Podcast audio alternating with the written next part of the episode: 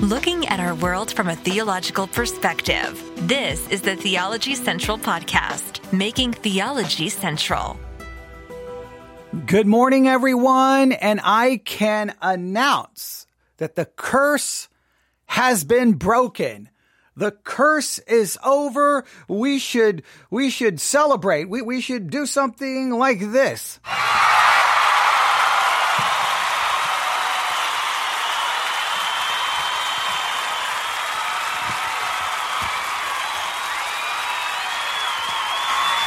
Yes, the curse has finally ended. And if you don't know what curse I'm talking about, well, obviously you have not been paying attention to this podcast, which is very disappointing. And all I can say is shame on you. What have you been doing with your life? You need to get your priorities right. Okay. But if you've been paying attention, you know that we're currently in the middle, not really in the middle. Can I say in the middle? We're on day four, and that's not really in the middle. We are in day four of our sermons 2.0 app sermon challenge for 2024.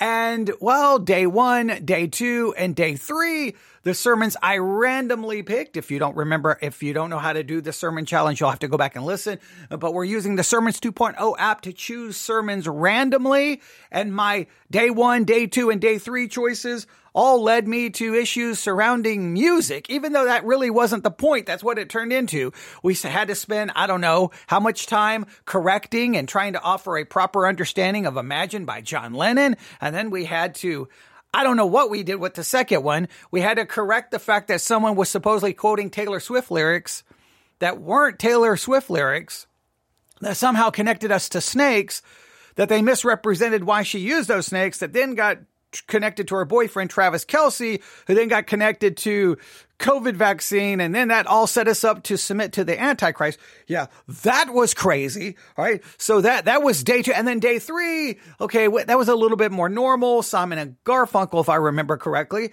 And so that, that one played out a little bit better. I think that's called, uh, seven o'clock news. And is it Silent Night? Yeah, I believe it's what that's called. So that one what worked a little bit better. So we, we spent all of the time doing that. But here I can announce on day four, of the Sermons 2.0 Sermon Challenge. Music, at least, has not shown up yet. And what I've heard of this, because a lot of times I like to start listening and then hit pause and say, okay, let me at least do a broadcast about it before I listen to the rest, because you know I don't like to listen to too much of what I play or review, because then reactions and it's not as natural. So I, I maybe I'm it, it will be uh, now now I'm a, now now I'm I'm scaring myself. Now I'm like, okay, there's no the curse has been broken, but maybe I spoke too soon. Maybe I spoke too soon.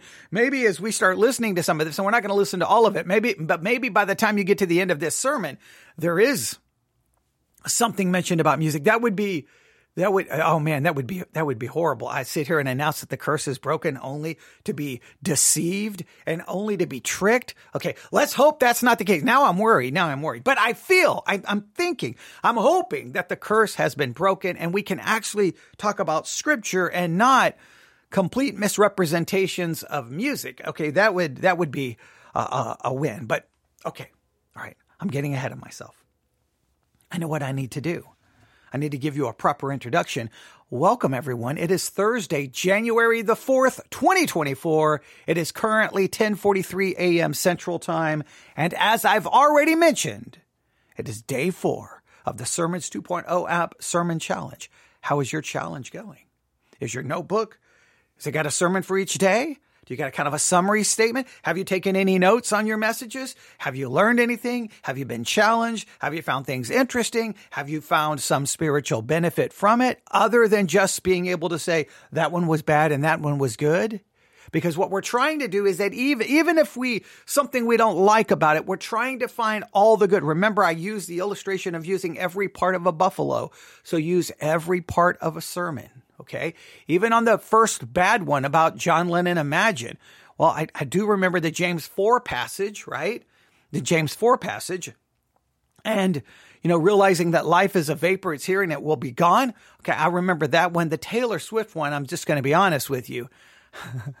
I, I don't really know what I do. Uh, what I think we did with James with the uh, Taylor Swift snakes one, I think is what we took from it is this. First, it's our responsibility to check whatever we hear with facts. Right. So I think we took from that. And then we, we reminded ourselves once again that we are not to bear false witness. We're not to do that. We're not, we're to put away lying. We're to speak, speak the truth. So I think it was a reminder of that, even though that really wasn't the intent of the sermon. It challenged us on, on that. So I think that was good. And then the, the, the one that did Simon and Garfunkel, that was about the name of Jesus in Isaiah chapter nine, you know, uh, wonderful counselor, mighty God, everlasting Father. Okay, we we talked a little bit of Prince of Peace. Uh, we talked. I mean, that we spent all day yesterday talking about the name of Jesus. So that that was a positive one. And then today, well, today is going to be interesting. All right. When I started listening to this and I kind of realized a couple of things, I'm like, "Ooh, I like this." Because even even if I even if I don't take anything positive from the sermon, Immediately I was intrigued. First, the text was First Chronicles chapter 3. Now, anytime anything's pulled from First Chronicles or certain sections of the Old Testament, I'm always intrigued because when you open your Bible and you start reading, you're like, oh, wow, this has got all of these names. I don't even know if I know how to pronounce them correctly. So that's always a challenge, right? Even if I don't get anything from the sermon, I can go, all right, I'm going to listen to how they say these names. And then I can go back and see, is that the way I learned or is it, did I, did I have them wrong? So I can always spend a little bit of time trying to improve my ability ability to speak the names in the Bible correctly. I will, I am very aware, painfully aware of my inability sometimes to do that correctly. I don't blame anyone. It's my own fault, but I was taught to read basically a whole language approach, right? Show me the word. Show me the word. Tell me what the word is. I memorize what the word is and I move on. Show me another word. I memorize what the word is, move on. Show me the word. I memorize. Not, I did not learn phonetically how to sound it out. So when I look at a word, if I don't know what it is, I'm kind of like, uh, what? I don't know. I need to learn the word. I need to, and guess what? You can memorize a lot of words, but if you don't use them on a regular, consistent basis, the next time you see the word, you're like, uh, what is that? So I try to get better at trying to do it phonetically. Now, I don't criticize the way I was taught to read because my mother had me reading at a high level even before I, enter, I entered kindergarten. But it was just like, I just looked at words. Okay, that's what that word is. That's what that word is. That's what, and I moved on and I, I, I was reading crazy. But if I came to a word I didn't know, I would just be like, uh, okay, can I look that up? Do I have a dictionary somewhere? Okay, what does that mean? Try to get the basic meaning of it. Sometimes I wouldn't even know exactly how to say it. So, good and bad from that, right? Good and bad. So I was, I was fascinated. I'm like, First Chronicles chapter three, and I'm like, oh, that's gonna, that's gonna provide me some challenge, right? So I know I'm gonna get something from that. The second thing that fascinated my, by me, uh, uh, fascinated me about this sermon was from a series called The Enemy Within. And I'm like, wow, the enemy within. I could do a lot with that. So I wonder, I wonder who the enemy is within. And so then I was thinking, oh, it's going to talk about our own sinful nature and our own weaknesses and our own struggles. And that the enemy that we have to fight is the enemy that is within ourselves. And it's going to be like four or five messages on that. I'm like, that sounds interesting. So I was immediately intrigued. But then I was even, so the first thing that intrigued me is First Chronicles and when I looked at the, the passage, I saw all of these names and I'm like, okay, that's going to be a challenge for me. The second thing I got was the enemy from within. I'm like, oh, that we could spend. I, am I'm, I'm ready to talk about that because I know who the enemy is, and the enemy is me. Okay, that sounds good. But then the third thing that fascinated me was the name of the title. The name of the sermon was Adonijah, and I'm like, wait a minute, the enemy within, Adonijah. And I'm like, wait, Adonijah, that's, I wonder, I wonder how, where they're going with this. And then as I started listening to the sermon, he started talking about the series and he started mentioning the enemy within. He mentioned Absalom, Adonijah. I can't remember who else he mentioned. There was a couple of other names. I don't remember them all, but I'm like, wait a minute. He's ta- he's not talking about the enemy within ourselves. He's talking about like the enemy within the camp right? But that still would make me then look for the enemy external to myself. But maybe when we're looking for the enemy in the camp, we're actually should be looking in a mirror because maybe we are the enemy in the camp. So I'm like, okay, that's kind of an interesting approach to call it the enemy within, but to look at these other individuals. But I'm like, okay, that I'm I'm I'm ready. I'm ready to listen to that. So those were the things that fascinated uh, me about this almost from the start. First, First Chronicles. I looked at it. I'm like, oh, I don't even know if I can get these names right. Second, the enemy within. I'm thinking it's me. We're going to talk about us and then the, the title is Adonijah. And I'm like, okay, I know a little bit about Adonijah. I don't know a lot. So that's interesting. But mainly I was like, well, wait a minute. How is he the enemy within? And then I'm like, oh, this is going to go a different direction. So that's what immediately fascinated uh, me by this. Now let me give you the information so that you can, if you want to, if you, if you're participating in the Sermons 2.0 challenge, if you're participating, here, here's where you can look. Let me pull it up. I can give you the information and we'll start. Well, and again, what we're doing, and I'm still trying to find out the best way to navigate how to do this. This, see, this was a challenge, which kind of has now turned into a series. It really never was intended to be a series as much as a challenge, but because I'm participating in the same challenge, well, then obviously I tend to talk about what I'm doing and what we're doing together, right? So Remember, download the Sermons 2.0 app, right? You can do so the Google Play Store or the Apple App Store. Once you download the Sermons 2.0 app, then each day you're just choosing a sermon as randomly as possible. I, I still say go to the Discover tab, pull down, and then look for uh, new sermons and just choose random. You don't want to be looking for anything. You want to be hearing different perspectives. You want to be challenged. Then you write the name of the sermon down, the date, the scripture reference, the name of the church, and then when you're done listening to the sermon, you write down like a one sentence, two sentence summary. And then if you take notes, you put the notes in the notebook and put a page number and put that next to the sermon that you have listed. The goal is by the end of 2024, you have a sermon for every day of the year. That is the goal. I don't know if we will accomplish that.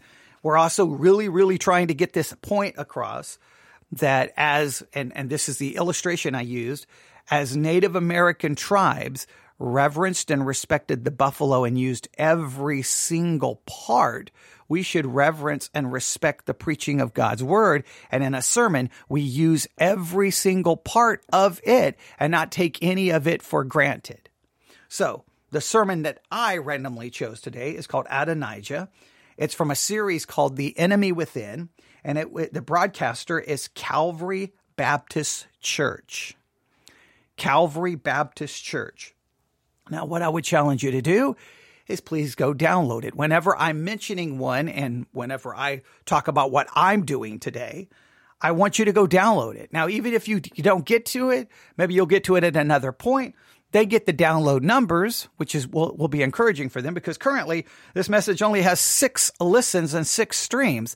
We can get that up to hopefully, I mean, we should be able to get that up close to 100 if everyone, if, if all the people who listen to this podcast would go download it, we could clearly get it over 100 within 30 minutes. I mean, it would be no problem. I mean, you would hope, but a lot of times my numbers don't always reflect action, right? You can have large numbers, but no one does anything you ask them to do. Okay. But hopefully you will. So again, it's Adonijah. The enemy within is the name of the series. The broadcaster is Calvary Baptist Church.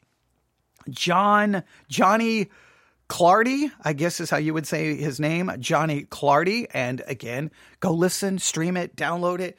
Uh, we are going to review part of it just to see what we can get from it. And uh, well, then I want you to go listen to the rest of it. The first two or three minutes of it is kind of like he's just kind of I don't I don't know how to describe it. He's kind of just standing behind the pulpit going, "Hey, hey so and so, good. I'm glad that you're back." And "Oh, I heard that you were sick." And kind of just having this kind of a conversational joking, "Oh, is there a prayer request?" God, it's just kind of I don't know what you call it, but he's just kind of standing at the pulpit. So the first two or three minutes, I'm I've got skipped here, and then I'm right at the part where he's about to transition into the sermon. I did not verify the volume on this to make sure it's loud enough, so hopefully it is. That would be horrible if it isn't. But we're going to jump in now. It's First Chronicles chapter three. First Chronicles chapter 3. Now, if you have your Bible and you open it to First Chronicles chapter 3, you're going to see some names here, right? You're going to see some names. Now, depending on your Bible, You may have a Bible that breaks it down phonetically. Most Bibles do not. I would highly recommend purchasing a Bible that does break them down phonetically. Out of all the Bibles I currently have around me, which is one, two, three, four, five, I think I have six, maybe seven Bibles around me, maybe even eight. Only out of all of those eight, I had to keep looking, and then I finally found one, and it, it yeah, it's kind of an older one. It's uh, published by Holman, and they it breaks the names down phonetically, which I think is important. Look, I know, put it this way, it bothers me.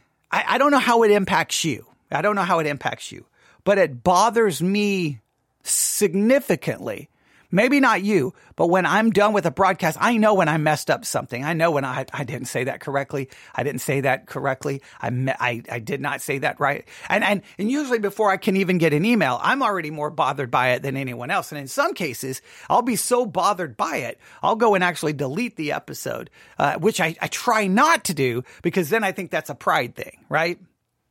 If I, if I do 45 minutes of teaching, but I'm messing up a Greek word or a Hebrew word or a name, right? Does that completely destroy the 45 minutes of teaching? Now, in some listeners' mind, it does. They're like, you, you messed that up. I don't care about anything else you have to say. In my mind, I'm thinking, I still think the 45 minutes of teaching was good. I need to get better at, at saying it correctly. But, but then it becomes a pride issue, right? Because I want to look smart.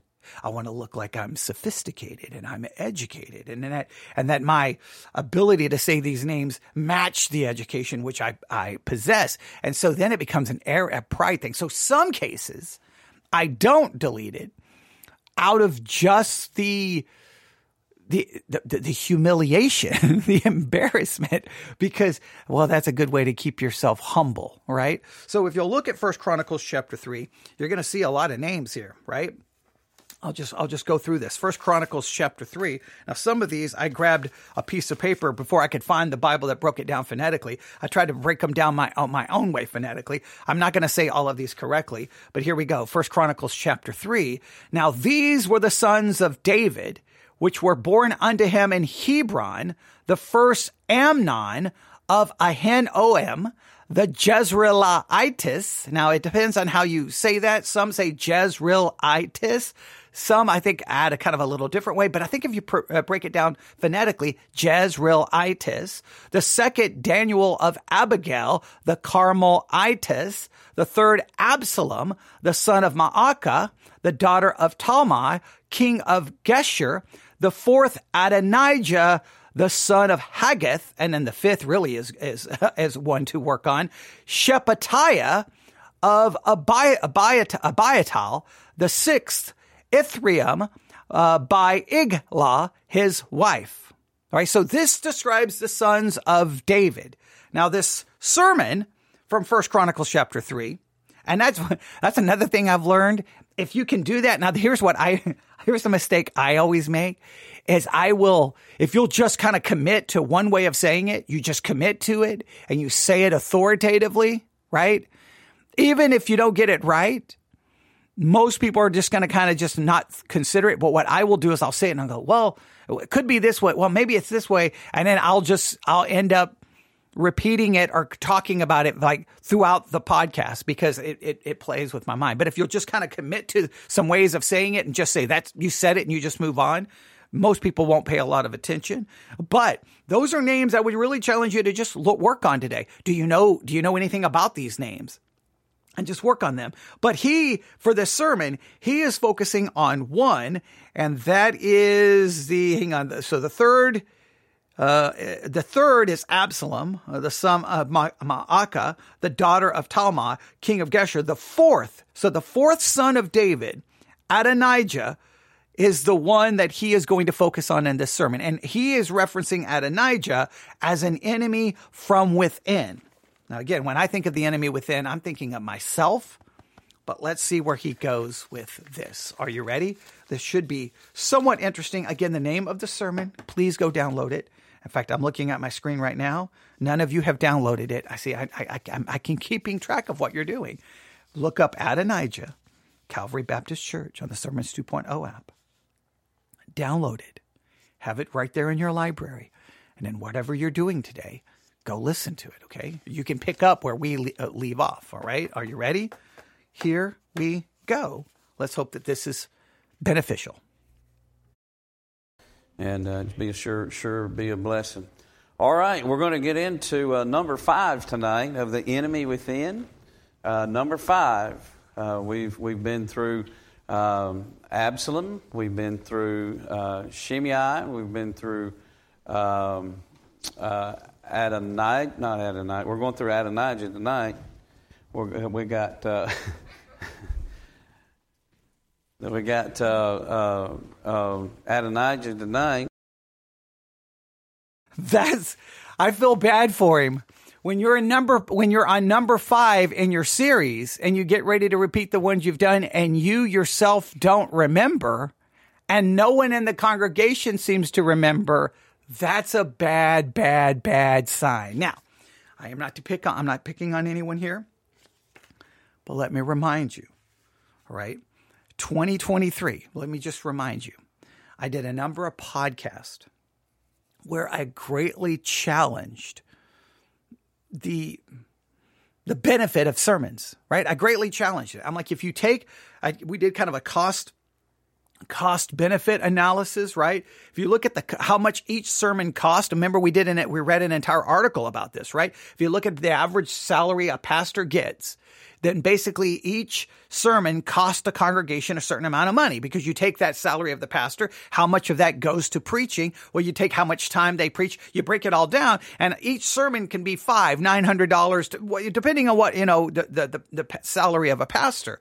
So so those sermons reflect money that those people are paying. If the people are paying to have a pastor, then they're in a sense paying for those sermons right? And so I, have talked about if you look at the cost of the building, the staff, the upkeep, the electricity, everything that, keeps the entire church functioning and operating, that's a lot of money and a lot of investment. Well, most of that is to come to church to hear a sermon preached, to hear the proclamation of God's word. But if people can't remember it the next Sunday, can't even remember what was covered in a series, then of what value was the preaching? And so I, I gave a very kind of negative perspective on it. Maybe one that's very cynical and one that's very jaded. And I didn't have a lot of pushback. One individual said that he felt sermons are very valuable and he has learned plenty from them and was much more positive about it, which then challenged me to go, okay, well then let's go into 2024. Let's do a sermon challenge. And that's where, where I kind of found myself with the buffalo illustration as Native Americans used every single part of a buffalo, we should then respect and reverence the preaching of God's word to such an extent that we take and get something from every single part, from the introduction, from the, the body of it, from the supporting evidence of it, from application, from conclusion, for summary. We, we should try to gra- get something from it and grab onto it in a way that we can remember it. That's why I'm telling you to write the sermons down and then writing a summary of what you got from it so that six months from now you can look back and go, Oh, in January I heard this sermon and this sermon and you can read that little summary and hopefully you will remember, you will remember something. You will take something from it. Too many times, there's too many of these studies where people who hear a sermon on a Sunday morning can't even remember it Sunday night.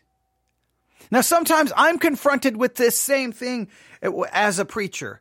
I'll be, I'll be, you know, we'll be covering something and I'll be like, okay, if you were listening to our series on law and gospel, the same thing kind of happened. We'd been working on this, on the law and gospel series for, I don't even know, six months. We've done like a hundred hours of teaching and then we get to something and I start asking some questions and like nobody could remember. And I'm like, what in the world have I been doing? A hundred hours and nobody can remember anything? Like, what am I doing? So I feel bad for him that he can't remember. hey, this is number five, and we've covered Absalom, and we've covered, I think he mentioned one other name. And then he's like, Adonijah. Uh, I mean, that's what that we're covering Adonijah. Well, we've covered, and clearly he can't remember the other ones. He can't remember the other ones. That's bad. That's bad. Now, I don't blame him, and I'm not, I'm not saying that, that that's something negative about him. We all can do that. We, because we, we, there's so much preaching and so much teaching. We just hear it and we kind of take it for granted. We just hear it and we kind of take it for granted. It's easy for a sermon to go in one ear and even before you get to your car, it's already fallen out of the other ear. We've got to take it captive and try to get the most out of it. But look, I can do the same thing. I mean, I can stand in the pulpit and go, okay, we've been covering. I, well, I, we've been covering something. Now, I, I typically, hopefully, I don't do that, but I, I, think it's it's probably it's probably even happened to me. So I, I feel bad for him because he's trying to he's like, hey, this is number five, and we've covered Absalom, and I can't remember the other one he named it. And Adonijah. I mean, well, I mean, Adon, Adon, I don't, let's see if he remembers the rest. Or Adoniah, however you want to pronounce that. But then we, we went through uh, uh, Ahithophel. He was, uh, he was uh, the grandfather to Bathsheba. Okay, now he remembered another one, so that's good. Ahithophel, Ahithophel. So he's he's remembering another one. So good. Now it's starting to come back. It's good. You would hope everyone see what you would want as a preacher is everyone in the congregation would be like, oh, we covered Ahithophel, we covered you know Absalom, we covered you know uh, like they they would know them. That's what you dream of. But the reality is everyone can forget, including the preacher themselves, which then raises the question: What can we do to get more out of a sermon? Right? Let's see. Uh, so that's Ahithophel. Uh, let's see. Absalom, Adonijah. He says this is number five. So there's got to be, I think he's still missing one. And uh, so tonight we're going to deal with Adonijah, or Adonijah, however you want to pronounce it. But in First Chronicles chapter 3 is where. Now he does that a number of times. He says Adonijah or Adoniah. Adonijah and Adoniah, however you want to pronounce that. He keeps going back and forth. And I was a little perplexed by this because I was like, isn't it always Adonijah? Like, why would we drop the J or make the J silent and be Adoniah? Now, he's going to offer an explanation for why he says you could pronounce it, I guess, either way, Adonijah or Adoniah. I'm a little perplexed by the explanation. So I, I've, I've tried to verify a couple of things. So it, it has something to do with Greek and he or Hebrew in this particular case, obviously not Greek, and that uh, the well, I'm going to let him explain it in a minute, and we'll see. We'll see because I had to I had to go verify, and I think I'm not so sure. I I, I think it should be Adonijah, but once again, it just shows that even in preaching and hearing sermons, sometimes when it comes to how to say things. So I think we, I, I want you to at least take from that whenever you're reading your Bible, do your best to try to figure out how to say it.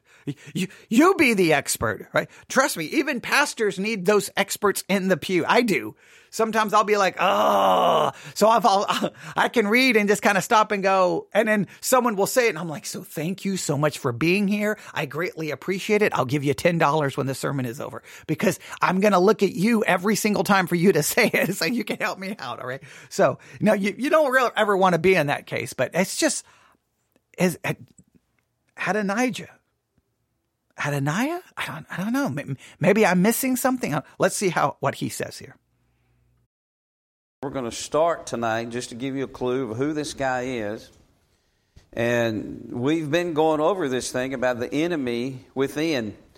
First Chronicles chapter 3. Uh, why we deal with the enemy within, uh, we're just trying to see a picture of how the devil tries to stop us living for the Lord, amen, and try- Okay, now, here is the question that we may take from this sermon. All right. And I want you to write this question down. And here's, at least for my sermon challenge today from this sermon. Remember, I'm going to take every part of this, right? So, uh, trying to take from how to pronounce these things. Why is he going from the enemy within? But here is the part I really want you to focus on. Here over the next few minutes, he's going to mention Satan a number of times. And he talks about how Satan st- tries to stop us from living for the Lord. So I want you to consider how present is Satan actually in your life And what can he do and what can he not do in stopping you from living from the Lord? Because the first thing we have to clearly acknowledge is Satan is not omnipresent. He's not omnipresent. So if he's not omnipresent, then rarely is he messing with you because he can't be in all places at the same time, right? So I doubt he's messing with you and messing with someone else. Sometimes I find that interesting if you'll, if you'll be like on say social media and some Christian will be like, ah, Satan's really been after me. And someone else will be like, Satan's really after me. And I'm like, you live in like two different countries and you're saying he, Satan is not omnipresent. So what do you mean by that? And then I really want to know, what do you think Satan can actually do to hinder you from living from the Lord? What, what is Satan's go-to to, and is it require Satan's presence? Is it Satan himself or is it something else? Now, he, the series is the enemy within. I think the thing that stops you from living from the Lord is not the external Satan, but the internal sin that is inside of you. That's, see, that, I'm just perplexed that a series called The Enemy Within seems to be all focused on external enemies. so, so I, which is somewhat ironic to me, but okay. So he's going to talk about Satan and I'm going to bring up lots of questions here about this, but I really want you to write that down. What how does Satan himself impact your ability to live for the Lord? What can he do? What can he not do? Right? Let's see what he's going to go with this.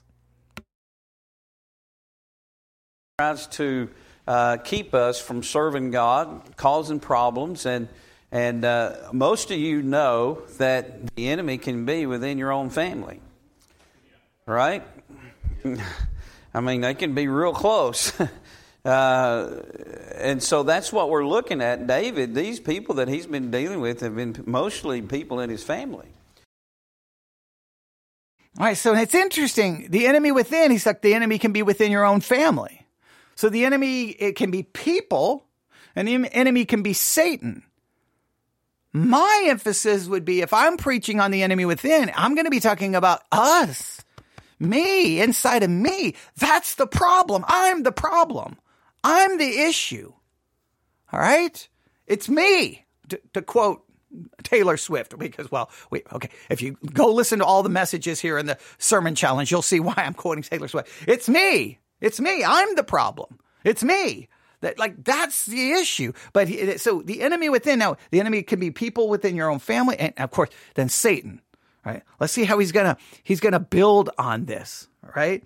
And what he's gonna do with Adonijah to to get to this this point. All right, so let's let's let's see where this goes.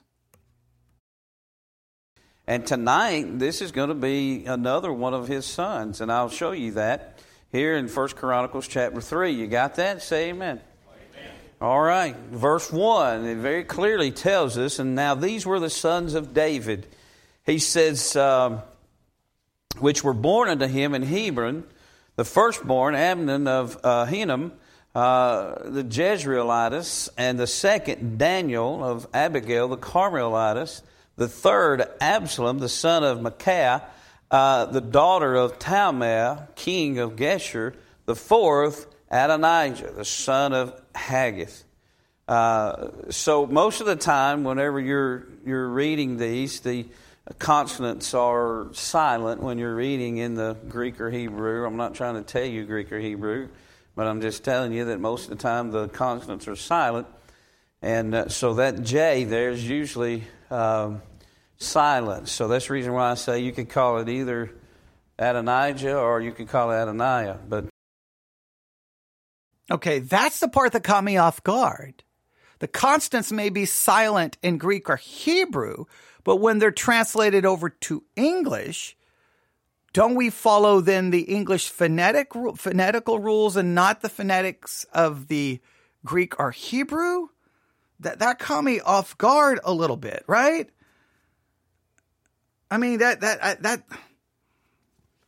I mean, I think typically the constants are typically silent in Greek and Hebrew, but when when when we translate words from Hebrew and Greek into English, there's typically a need to to adapt the pronunciation to fit the English phonetic system. Right? Like that's my understanding. I could be wrong, but that's my understanding. I'm going to give you examples in the case of names like Jesus or Yeshua.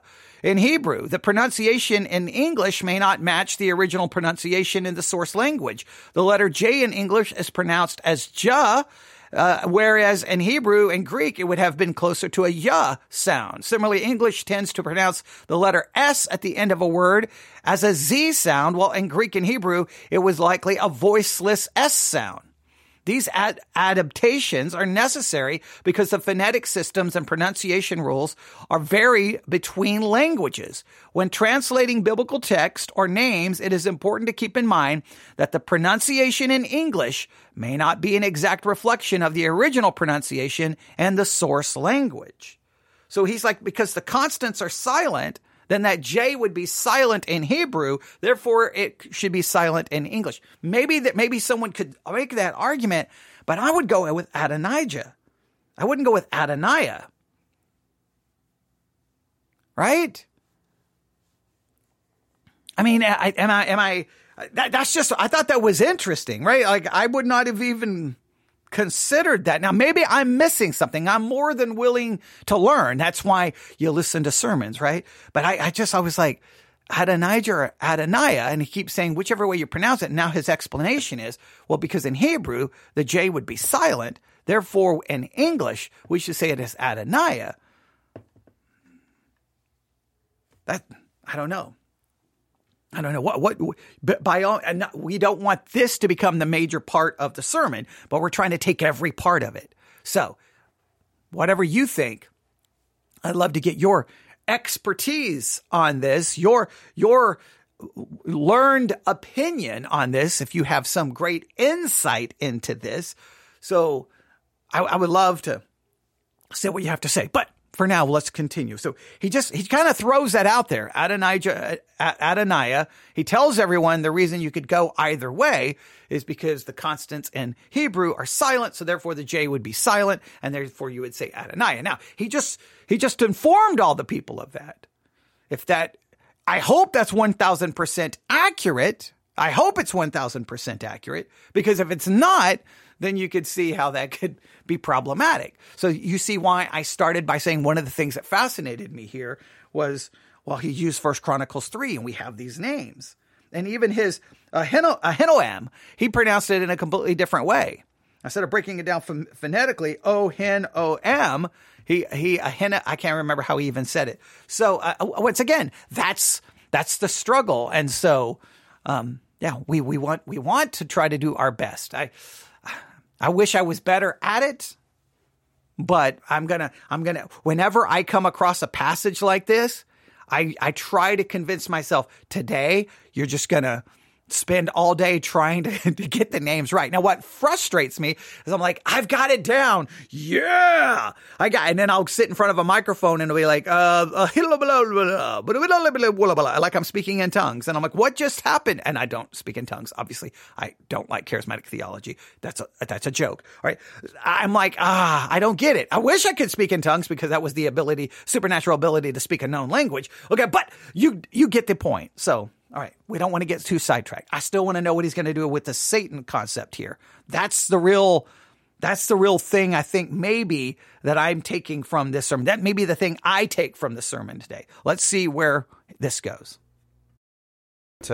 Uh, but anyway, the, the, the gist is, is this is David's son. And we're going to look at a few things tonight of, of who this guy was, what he did, and how that he is a picture, just like Joab was a picture of the devil, amen. And uh, this guy here is going to be a lot like that. And he's going to he's to have some characteristics about him that, that you're going to look and we're going to see tonight, and I'll show it to you of, of some things that he did that uh, that shows us that he also had some of the same characteristics. So uh, we're going to go now. We're going to go to uh, First Kings, and we're going to look there in First Kings, and then uh, once you get over there, we'll go to the Lord in prayer and we'll ask the Lord to help us. But uh, 1 Kings chapter 1, we'll start out. Uh, we'll start out right there. When you get there, we'll we'll go to the Lord in prayer and ask for help. Amen. Always need help from the Lord. Amen. So let's pray. Father, we come to you tonight, uh, humbling ourselves, asking you, Lord, that you would help us, Lord, to get some things out of this tonight. Help me to say the right things. Help me to say, Lord, the things that you'd have be said. And uh, Father, be with uh, our folks that are here tonight. Lord, I pray for distractions to be uh, minimal. I pray, God, Lord, that you would be able to move, touch, and be able to speak. I pray that you'd be with the young ones downstairs. I pray that you'd be with the, uh, the teaching. I pray, God, that you'd be uh, through that, with that, and in that. And God, that uh, these young ones will have some things that they can carry with them throughout life. And uh, Father, we're just asking for, for your help as always. Be with our sick folks. Father, I think about Miss uh, Miss Kim, of course, Brother Mike, but Lord, we're lifting them up tonight. I'm thinking about Papa and Charlotte. We're lifting them up tonight. Father, thinking about Brother Dale, asking Lord your blessings on them. And Lord, these other prayer requests, this is Jeff Bowen and also uh, Jay's brother-in-law, Miss Susan's uh, brother, praying for them. And God, our visitors that came through on Sunday, we're praying for the Webb family and asking your Lord to touch them uh, others, God, that are dealing with some things, going through some sicknesses. And God, we're thankful Brother Randy and Miss Karen made it back tonight. We're thankful that the Heggs, all of them, came back tonight. And Lord, they're doing better.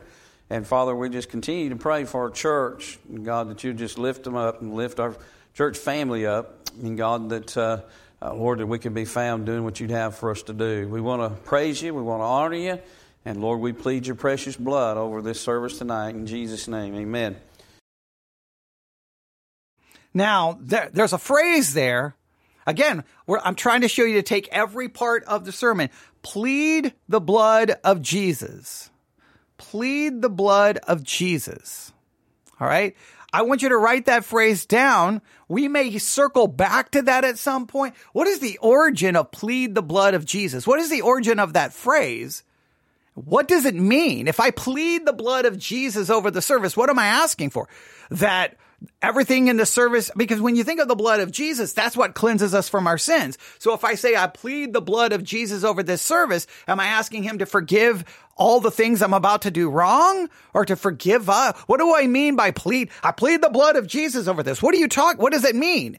Because I, I understand the blood of Jesus is that which cleanses me from sin. So I, that's a, that's a fascinating, I, I don't know exactly what the phrase means. I know it's used in some circles more than others, right? I think a lot. I plead the blood of Jesus over this, and I've heard people pray that, and I'm I, and I'll I kind of like want to open my eye and kind of look over at. It. I'm like, what what does that mean? What's going on? So what, what what just happened that we pleaded the blood of Jesus over it? Does it does it make it? What what happens? I don't know. What does it do? What does it what does it do to plead the blood of Jesus? I don't know. I don't know what that means. Does anyone know what that means? Do, can you give me a theological definition of what it means to plead the blood of Jesus? And where in the scriptures do you find that mandate, that imperative that while you're praying to plead the blood of Jesus, I mean, and I'm not saying that in a sarcastic way. I'm not saying it in a negative way. It just seems like an interesting concept that I, I don't know. So so we, we, I'm going to write that down. We're gonna we're gonna come back to that. We're gonna we're gonna we're gonna. I just what I want you to see and what I'm trying to show you in this series is how one sermon we can turn it into an entire day of broadcasting. Just trying to take one part. So I'm gonna put plead blood of Jesus. We need to explore that, right? Where did that derive from? Where? What what scripture would you go to? I, I, I don't know. He doesn't explain it, but I definitely when I heard that phrase, I'm like, oh, I've heard that. I used to hear it more in the past. I think I still hear it. I mean, I don't. I try to stay as far away from anything charismatic, but if I have to, for some weird reason, listen to a sermon from the charismatic world, sometimes just to keep up with what's going on, I will hear that phrase. I I still don't know if I've ever been given a deep theological explanation for it. None of the Bible colleges I ever attended, none of the seminaries I ever attended, none of, none of the Bible institutes I attended, because all I've ever done is gone to school. I yet to find, I don't think I've ever had a course on how to plead the blood of Jesus, but maybe I missed it. All right, but let's let's continue here. So here we are talking about the enemy. The enemy. Uh, you know, uh, ever since uh, creation and God created man, uh, we find there in Genesis 3 that uh, the devil's been against God's people. The devil hates God. I don't know if you know that or not, but the devil hates God. And because he hates God so much, he hates you if you're saved tonight. Uh, why? Because you're God's child. And uh, so he, uh, he hates you. And uh, so he is going to try to disrupt things. He's going to cause problems. Amen. Okay, so now here's where we get into this very interesting discussion. I know it's not the overall part of the sermon, but for this, remember when I do these kind of reviews for this series, I'm just trying to grab certain parts of it for us to get something from it. And then the challenge is for you to go listen to the rest. That's really what I'm attempting to do here. All right. So Satan causes problems and disrupts things. Now, here's the question. If Satan sees you as a child of God, hates you, what problems can he cause? What disruptions can he cause? And if he's causing them, is that happening outside of God's will or within God's will? Can he only do that to a child of God, which God allows? Do we not kind of see that in the book of Job? He couldn't do anything he wanted to Job. He needed God's permission to do what he wanted to Job. God had to grant him the permission. Right? So if I'm a child of God, does Satan, and if God is the one who grants the permission for Satan to do that, then do I worry about the fact that Satan is causing the disruption and focus so much on Satan or focus on the fact that God is somehow allowing the disruption for some reason far, maybe beyond my comprehension or more than I'll ever know. Job was never given an explanation. So how do you see it? Do you do you focus on Satan is causing the problem? Satan is causing the disruption or do I look at it God is allowing the problem and disruption? So what am I supposed to take? Like which, which direction do you go with Satan? I'm going to go after Satan here and I'm going to fight or do I go, "Whoa God, what are you allowing this to happen? What are you what do I need to learn from?" Which direction do you tend to go? I think different churches focus on the Satan aspect, others focus on the God aspect. Which one is more spiritually advantageous? And uh, so we find that there's problems for the child of God in some of the uh, in some of the uh, you know even when you feel like you're not doing anything. I mean, you know, it's kind of like, well, why, why is he picking on me, right? And uh, but here's the deal, okay? You know, you ask somebody how they're doing, and they're like, man, the devil's been all over me this week. Well, most of the time it's not the devil. Okay? The devil probably don't even know who most church people are. And I say that with kindness, amen. Uh, and you say, Preacher, what are you talking about? I'm talking about most church people uh, ain't living for the Lord anyway. And so if they're not living for the Lord anyway, the devil doesn't have any problem with them. They, listen, the devil. All right, so Satan causes problems, but he's not causing problems for most church members because Satan is not doesn't care about you because you're not doing anything. If you were truly so most church members aren't living for the Lord, therefore Satan doesn't bother you. But if you're living for the Lord, then Satan bothers you. So the way you know you're living for the Lord is I guess somehow if you have problems and difficulties, then then that means you're living for the I this is kind of a weird I don't know exactly how to process this. Satan is out there to cause problems, but if hey, he looks at you and you go, you're not really living for the Lord, he just moves right along. And he looks only for the people who are living for the Lord. So therefore, if there's great problems and difficulties, then you know you're living for the Lord and you know Satan is after you. But then is it Satan after you or is it God after you? Because God is the one who allowed Satan to do it. So then do I focus on God or do I focus on Satan? Oh, inquiring minds want to know. Let's see where else he takes this. So what what does Satan what can Satan do to you? Right? Let, us see. I know this is supposed to be about Adonijah, but this is the part where I was really more fascinated by this than anything else. But we'll, we'll see. We'll see where this goes. The devil could care less if you come to church. He don't care if you come to church. He's probably a more faithful church member than most church members. He just don't want you getting involved. He don't want you going to the altar. He don't want you singing the songs. Amen. He don't want you taking a class. He don't want you teaching. He don't want you uh, uh, uh, doing anything with the trying, trying to further the gospel. Uh, he listen. He don't want you praying. Amen. How many times you got down to pray or just even prayed, you started getting real sleepy? Okay, now, this gets interesting to me. All right? So, Satan doesn't want you to pray. Think about the times you get ready to pray and you get sleepy. So, you are saying Satan has the ability to make a child of God sleepy whenever he wants to. Whenever there's a child of God, I'm going to read my Bible. And you fall asleep because it's Satan. Satan's like, you go night night, nighty night, night night. So can Satan just make us go to sleep at any time? Like, because I, I, I, a preacher's getting ready to preach the word of. I get ready to turn on a broadcast and say, "Open up your Bibles too," and I fall asleep. What like which is it? Does, does, can Satan just make us fall asleep at any? Like I've never heard of Satan making Christians fall asleep. I've heard the reasons we may fall asleep. We is maybe because we're fleshly, right? When when the disciples were supposed to watch with Jesus and pray, and they fell asleep, was that Satan's fault, or was it just that their flesh is weak? Do we have our own physical limitations because of our own I, don't know. Like I, I've never heard the idea that I fall asleep when I pray because of Satan. What happens if you're watching television and you fall asleep? What happens if you're watching a football game and you fall asleep? Is that Satan? Or is that God? Does God put you to sleep because he doesn't want you to watch that television? Like, I don't understand. This was fascinating to me because it really raises a deeper question. I know I'm having a little fun with it, but I, it raises a deeper question of exactly how much can Satan do to you as a believer? How much can he just, how much of your actions are not your actions, but literally Satan is the one, Satan is the one causing you to fall asleep. If Satan literally can cause you to fall asleep, what then can Satan not do to you? If he can control your fatigue, you're, oh, I'm tired and you fall asleep. If he can literally do that, he, you think he could literally get me to do any action.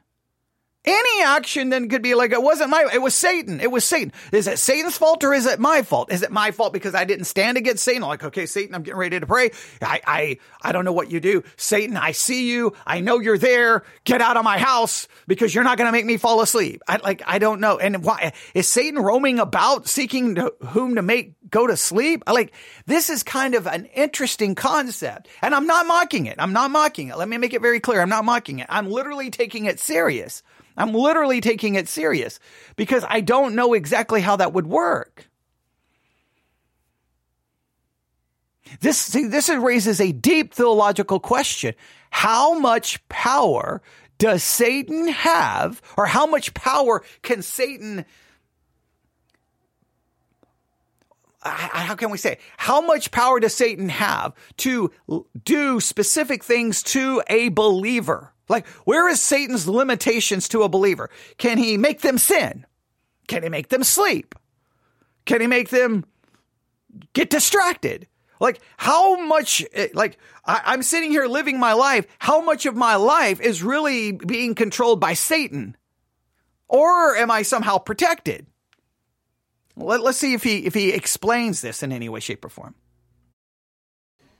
Amen. Just, or you, or you just get, I mean, even come to the altar and you start to pray, and some of the most ungodly thoughts. Amen. Some of the things you did years ago comes flooding back in. Okay, so Satan can make you sleep, and then you could go to the altar to pray, and then all of a sudden, horrible, filthy st- thoughts come to your mind. If horrible, filthy st- can Satan place horrible, filthy thoughts in your mind? You have no control over it. You're just sitting there and all of a sudden, boom, horrible, filthy thoughts. Like I'm sitting here broadcasting, all of a sudden, whoa, what am I thinking? Is that Satan? So does Satan have the ability to put, to put thoughts in your mind and literally physically make you fall asleep? Right, let, us see if he explains this. Let's see if he adds to this. And you're like, where's that coming from, amen? And, and, and then you can, you can just try to do right. You can try to read your Bible. Amen. You start opening the book and reading your Bible, and then it's like the phone will ring, or this will mess up, or you know something's going on over here, or you just cannot keep your eyes open. So Satan can like, oh, oh, he's got a Bible open. Phone ring. Power go out. Like, can Satan control all the things around? And then once again, it's back to the sleep thing. You're reading your Bible, you fall asleep. Is that Satan? Like, how much power can Satan influence? What what can he do to to us? What can he do to us? Let's see if they add any more explanation. I know this is supposed to be about Adonijah, but remember the goal here is I'm just trying to take a little bit of the sermon trying to do something with it, and then I want you to go listen to it yourself. But let, let's let's see if we can get a little further here. Isn't it strange that when you get into Bible reading, that's the most tired, and sleepy times you ever had? and preaching, when you hear my preaching, it usually puts people to sleep. I know that. So, but that's just the way it goes. I mean, why? Because see, number one, you're going against your flesh. Number two, you're going against the devil, right? Now, I do appreciate, he, he mentions the flesh here. I do appreciate, but it was in the context of Satan. Now, but then secondly, he does bring Satan into it. So then which part is Satan and which part is my flesh? But even if you, even if you say Satan is second, you're still saying Satan can do these things. Exactly what can Satan do or not do to a believer? Can he literally place thoughts in your mind and literally physically make you tired and literally walk around and like cause disturbances. A phone, because if he's causing the phone to ring, then he had to motivate someone else to call at that specific time. He would be controlling like major, like he would be controlling more than just the phone ringing. He's got to control someone else to make the call at that time. And you're going against all these things. And so uh, we have to deal with those things. The Bible says that our warfare is spiritual. Uh, and so when we start to do the physical things in these physical bodies, well, the Spirit, the, the, the Holy Spirit wants to help, but the wicked spirits are going to hinder. And that's just the way it is. The Holy Spirit wants to help, but the evil spirits hinder. So the evil spirits are of equal or greater power than the Holy Spirit. The Holy Spirit wants to, but it gets hindered. So what is, what is limiting the Holy Spirit? Do I, am I limiting the Holy Spirit? Then is he not omniscient or not uh, omnipotent? I mean, omniscient as well, but is he not omnipotent?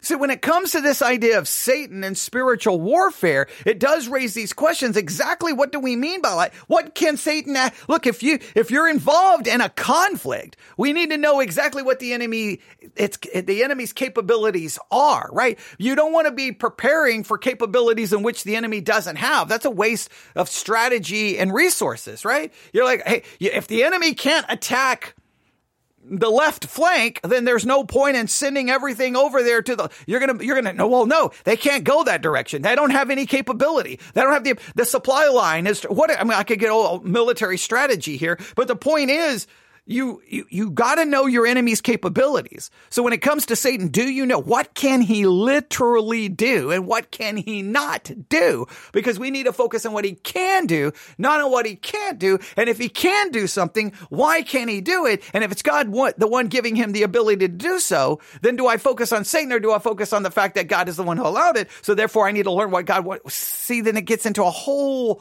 much more complicated issue because if you listen to Job, Job does not accredit those things that happened to him to Satan. He accredits those things happening to God. Job seemed to be focused on God allowing, God being controlling, not Satan. Here's, here's Adoniah. Here's, here's what he does. And when you look here in chapter 1 of the book of First Kings, you'll find that David is declining. You'll find. All right, we're going to stop right there. We're going to stop right there. Now, I want you to go listen to all of it. It's Adonijah, right, the name of the church. The name of the church is Calvary Baptist Church. Oh, someone downloaded it. Someone, one person, one person. Yay. Hopefully it was someone who's listening to me. Someone downloaded it. All right. Uh, but it's uh, Calvary Baptist Church, Adonijah. It's from a series called The Enemy Within. You may want to listen to the entire series because I am fascinated that the, it's about the enemy within, but it's, it's these external enemies. But for me, what jumped out at me was those things. First Chronicles, right? How to pronounce these things.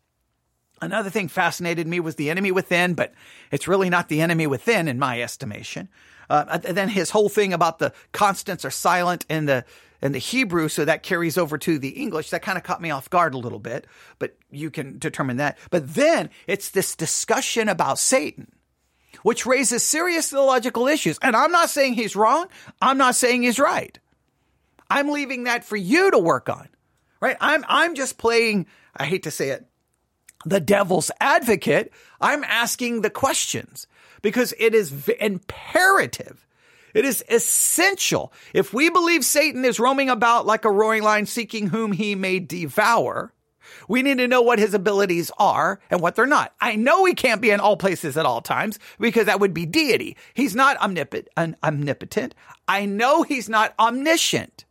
He's not, oh, oh, okay. He's not, he's not omnipresent. I'll go through all of them. He's not omnipresent. That's what I was first referring to. He's not omnipotent, meaning he's not all powerful. He's not omniscient, meaning he doesn't know all things. So he can't be, he's not present in all places at all times. He does, he's not all powerful and he's not all knowing. So therefore, I already know there's limitations on what Satan can and cannot do.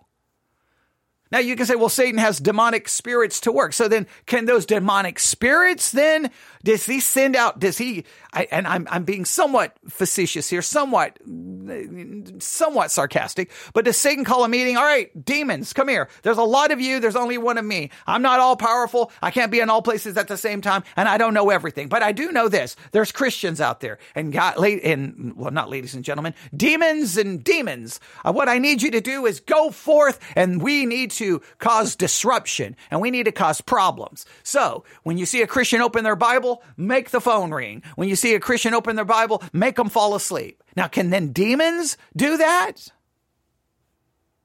And is it is it the situation where the flesh is weak? The Holy Spirit's there like, I so want to help you, but then the demonic spirit can stop the Holy Spirit from helping. I I, I don't like we need a clear understanding of it. So today, the theological question of the day is what can Satan do or not do?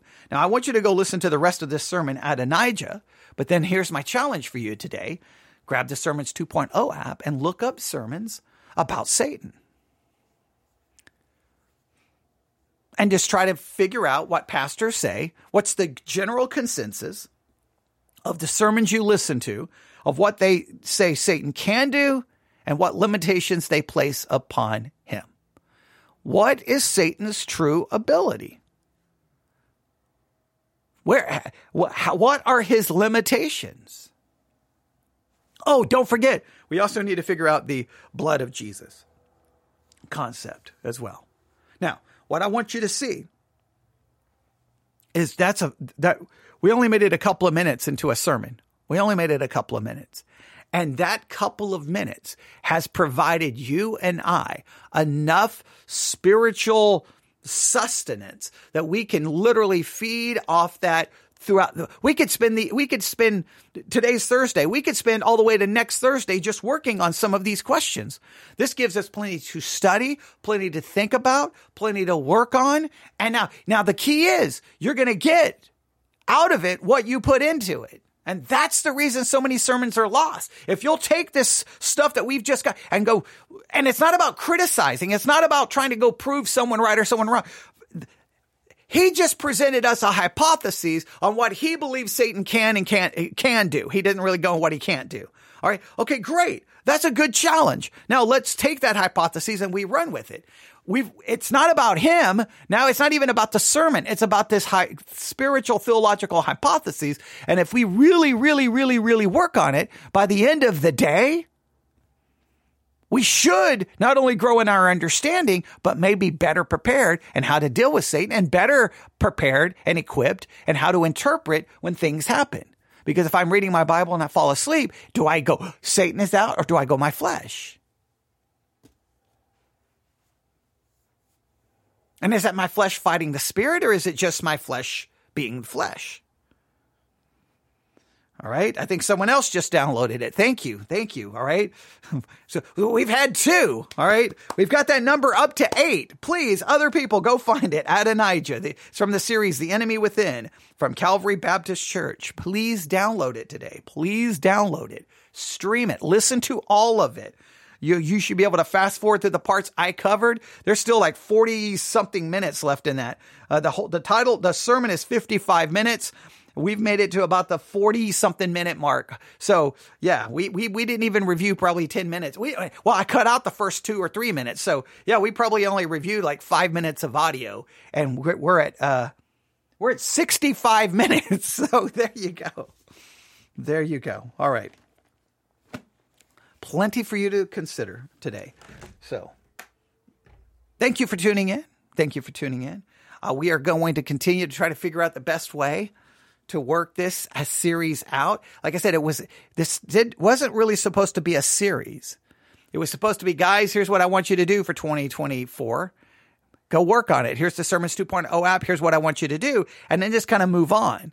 But I also know if I do that, there's a high probability people won't participate.